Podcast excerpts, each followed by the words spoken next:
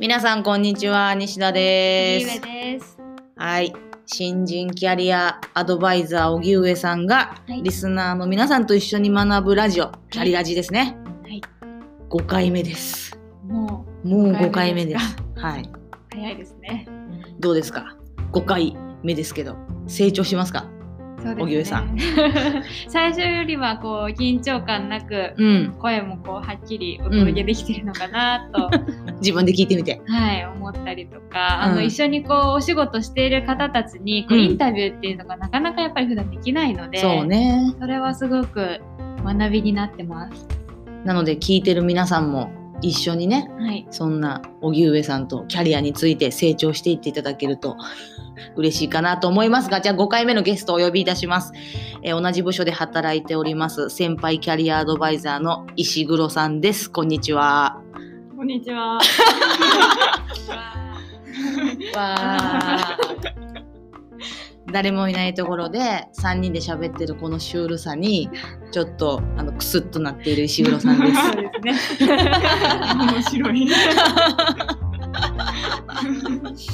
このゆるさがね、このラジオのいいとこですけどね。はい。じゃあもうここからは荻上さんにバトンタッチしますので、はい。先輩キャリアアドバイザー、石黒さんを丸2年ですか？丸2年ですね。はい、はいこの2月で丸2年だと思いますので、3年目に入っていく先輩にですね、はい。荻上さんの質問をじゃあぶつけましょうかね。はい。はい、お願いします。いろいろ、あの、石黒さんのコラムとかこう読み返してみたりとかうんして、今今日質問事項を考えてきたんですけど、まず、ず、その石黒さん、あの、東京の方で一回一度こう就職をされたっていうところで、で、文系の石黒さんが IT 系の技術商社に就職をされたところがちょっと私気になるなと思っていて、うんそうその IT 系技術商社に興味を持ってこう選考を受けた経緯とか理由とか知りたいなって。はい。えーっと、かしこまっちゃう。えーっと、なんかあの、IT 系の技術商社に元から行きたくって、そこをめがけていったっていうわけではなく、IT に興味があったというわけでもなく、えと、就職活動の時に、商社に入りたいっていう気持ちが、まあ一番強かった東京には勤めようと思ってたの？そのまま。あ学校が東京で。っていうのは考えてました。で名古屋もちょっとは考えてました。なんで受けた企業は中にはあったりはするんですけど、で商社に入りたいなっていうところで、で、あまあ総合商社になるとまあかなりハードルが高いっていうところもあって、えっ、と一般職ではなく総合職で入りたいっていうことは考えていたので、そうするとまあ専門商社の方があの道は開かれてるかなっていうのがあって、えーとまあ、専門商社をメインで、まあ、受けていく中であの今の会社に出会ったっていう感じですね。でもなんかその商社専門商社だったから何でもいいというわけではなくあの自分が結構、まあ、飽き性っていうところがあって、まあ、その代わりなんかいろんなことに対して興味を持っているんだけど飽き性っていうのがあったんでなんか物が商材がたくさんあるところとかあとはその変わりうるものうーんと化学繊維とかあのプラスチックとか鉄とかうんうんうんそういうのってなんか何にでも変わりうるから何でもできちゃうじゃんみたいな。え、どういうことどういうこと？あのプラスチックとか鉄だとそれがなんかいろんなものに変わるじゃないですか。あ、溶けてこういう形になったりとかあそういうこと？ああなるほどね。で元から何か決まってるものだと、うんもうそれ以上にはならないのでなるほど。なんかいろんななものに変わるから商材も多いだろうし興味ずっと持っていけるかなと思って。なんかそういうところに目をつけてやってたって感じですね。で前その勤めてた会社もそういう部品系のものとかも取り扱ってたりはしたんでそこで多分引っかかってきてあとはまあ学内説明会に来てたっていうのもあったんですけどそこでまあいいなと思って入ったという感じですね。すごい今就活生の子とか、まあ、学生さんも聞いてくれてたらこう嬉しいなと思うんですけど、うん。やっぱりなんかそういう興味の向け方っていうのがすごいいいなと思いました。最終的に何がいいと思ったの？その社風とかとかも見たわけでしょ？多分。社風っていうかまあ働いてる人とこう接点持ったりとかして。そうですね、まあ、最終的には、えー、と面接の時に一番自分が素を出して話すことができたなっていうのが一番大きかったです。話しやすかった。まあ、なんか相手4人1みたいな感じだったけど それでも話しやすかった。っあそれはすごいね。ってていうのがあって決めましたね。うー。ん。なるほど。ありがとうございます。でまあそこでこう1社目就活を終えて就職をされてでうん。その後 U ターンという形で転職をして今の明大社の方に入社されたと思うんですけどその U ターンの転職を経験されてまあ良かったこととか大変だったことまたあの初めての転職だったと思うんで、うん。こう感じてたこととかありますか？うーん間が経っちゃうのといろんな人の転職見すぎてごちゃごちゃになってるっていうのがあるんだけどエピソードは自分のストーリーがごちゃごちゃになっちゃってるらしいよ。えーっとね良かったことまあ良かったことはやっぱ人混みじゃなくなったところ？うんなんで U ターンしたのえまあ東京ちょっと疲れたなみたいな。そうありましたうね。ん。人の多さとかうん。なんかそれだけが別にめちゃくちゃな要因じゃないんだけどその働いてた会社とかのまあ環境とか、まあ、そういうのもあったりしていやなんかこの土地は自分に向いてないんじゃないかなみたいなうん。風に思えたりだとか、まあ一番きっかけだったのはなんかおばあちゃんが亡くなったことうん。うん。亡くなってで辞める前貯金じゃないんですけど戻ってきてあの来た時になんか改めてこの土地の雰囲気を感じたっていうか、なんだろうな、まあ、横断歩道を渡る時にペコってお辞儀することを東京だとしないし、なんかそういうのなんかね田んぼとか、なんか学生とか見てるとあなんか自分はこういうとこにいたんだなみたいななんかそういうのをなんかしみじみと感じる機会ができて東京行って人間らしさ忘れちまったなみたいなね。そうそうそう本当にそういう感じ。なんかすごい冷たい人間になってしまったんじゃないかなみたいなのを感じたっていうのもある。うん。初めての転職に関してはどうでした？うーんなんかそんなに不安みたいなのはなくってなんかその時一回辞めてから、まあ、転職活動をしてたからでその時なんか自分の好きなことしたいみたいな。今までできなかったことしたいみたいなことをやってやってたりもしたから なんかこの今の自分のこの等身大を受け入れてくれる会社に入りたいって思った。その時は。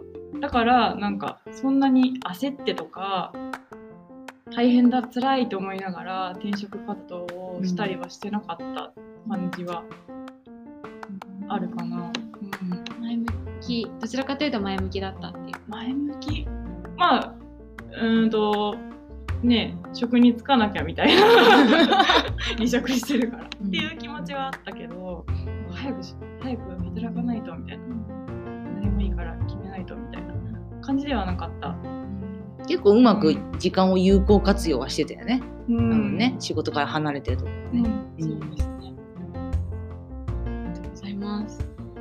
そのまあ愛知に戻られてきてそれこそさっきおっしゃってた通勤時間とかうん、人の多さみたいなところはもちろん変わりましたよね。なんかうん、そうだね。変わったね。うん。あとはあの流れてるスピードが違うっていうのは感じた。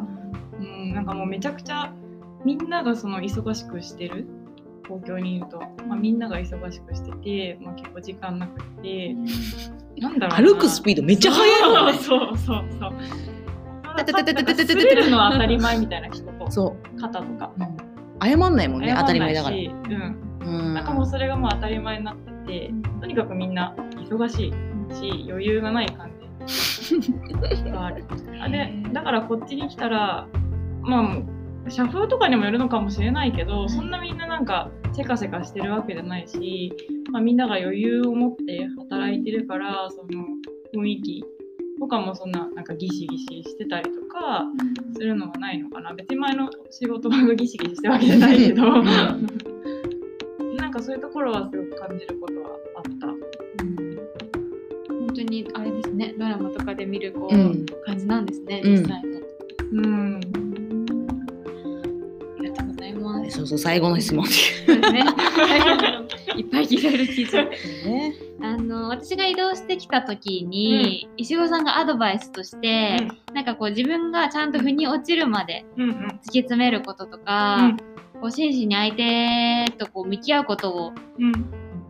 がこう大事っていうのをお話しいただいたんですけどそれは本当に普段,、普段の石黒さんのお仕事の様子でも伝わってきててその石黒さんがこう CA として今お仕事されてる中で大切にこうされてること、まあ、そこはもうもちろん大切にされてるとは思うんですけど、こう何を意識されてるのかなっていうのは気になります。求職者の方に対して。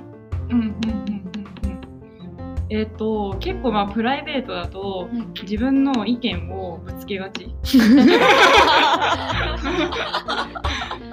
うん、自分の意見をぶつけがちだし、けうん、聞いてることより多分喋ってることの方が多いタイプだと思うんで、はい。あの CA の場合だとそうじゃダメであの相手がまあ話をしに来てるからその人がしやすい感じを作らないといけないし話してもらえるようになんかこっちもちょっとずつなんか心を開いていく。私に話して大丈夫なんだよみたいな雰囲気をうんう感じん。じゃないけど、なんかそういうところは、まあ、自分の性格はい。普段の性格がちょっと反対な部分があるからそこは意識してやってるっていうのはありますね。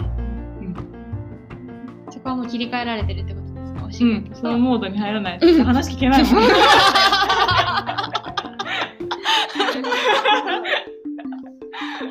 聞いてあげなきゃいけないから。笑ける。ありがとうございます。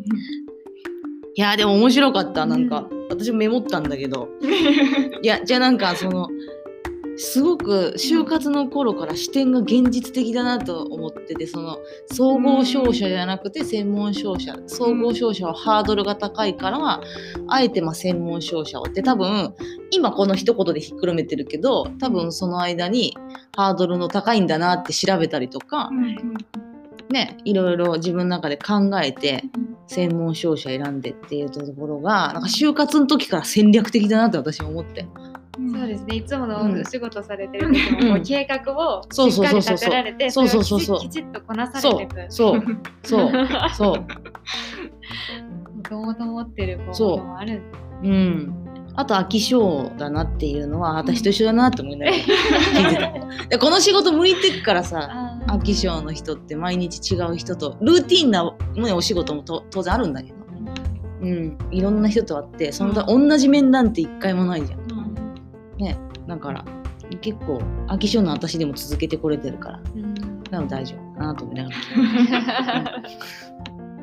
荻上さんはどうですか？いやすごくこう参考になりました。やっぱりあの皆さんえっ、と小山さんも安田さんも石黒さんもインタビューインタビューというか 一緒にラジオ撮らせてもらって、皆さんそれぞれタイプが違いますしなんかそれぞれこう持ってる仕事の軸みたいなのもうおん。伺いできて、すごく今後の私の学び 学びとか一応私の あの学びになりました。それはさ荻上さんがね自分のスタイルを作ってさ、うん。やっぱりねあの安田タイプ桑山タイプ石黒タイプ西田タイプはい。荻上タイプっていうのができるわけだからさ、ううん。んあ楽しみですね。楽しみ。どういうタイプ。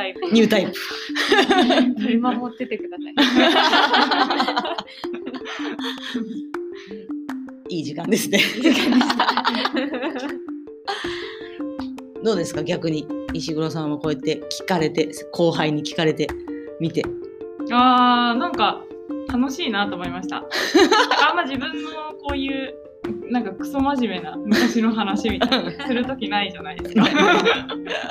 なんか改めて思い返してなんか言葉にできるっていいなって思いました。うん、私結構その役立つことその学生にしろ、そうですね。うん、あの求職者社会人の人に対して転職考えてる人に対しても、うん。結構ねアドバイスできることって言葉にしてみるとあったりするんだよねこうやって。うん。うん。ですよね、うん。なんか友達に聞ききれないところとかもありますそうそうそう、ううんん。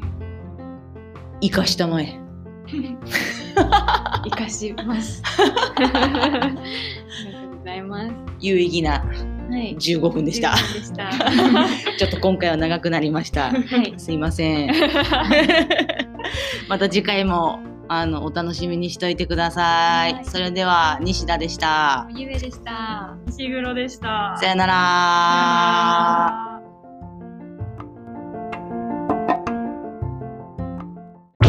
Wow.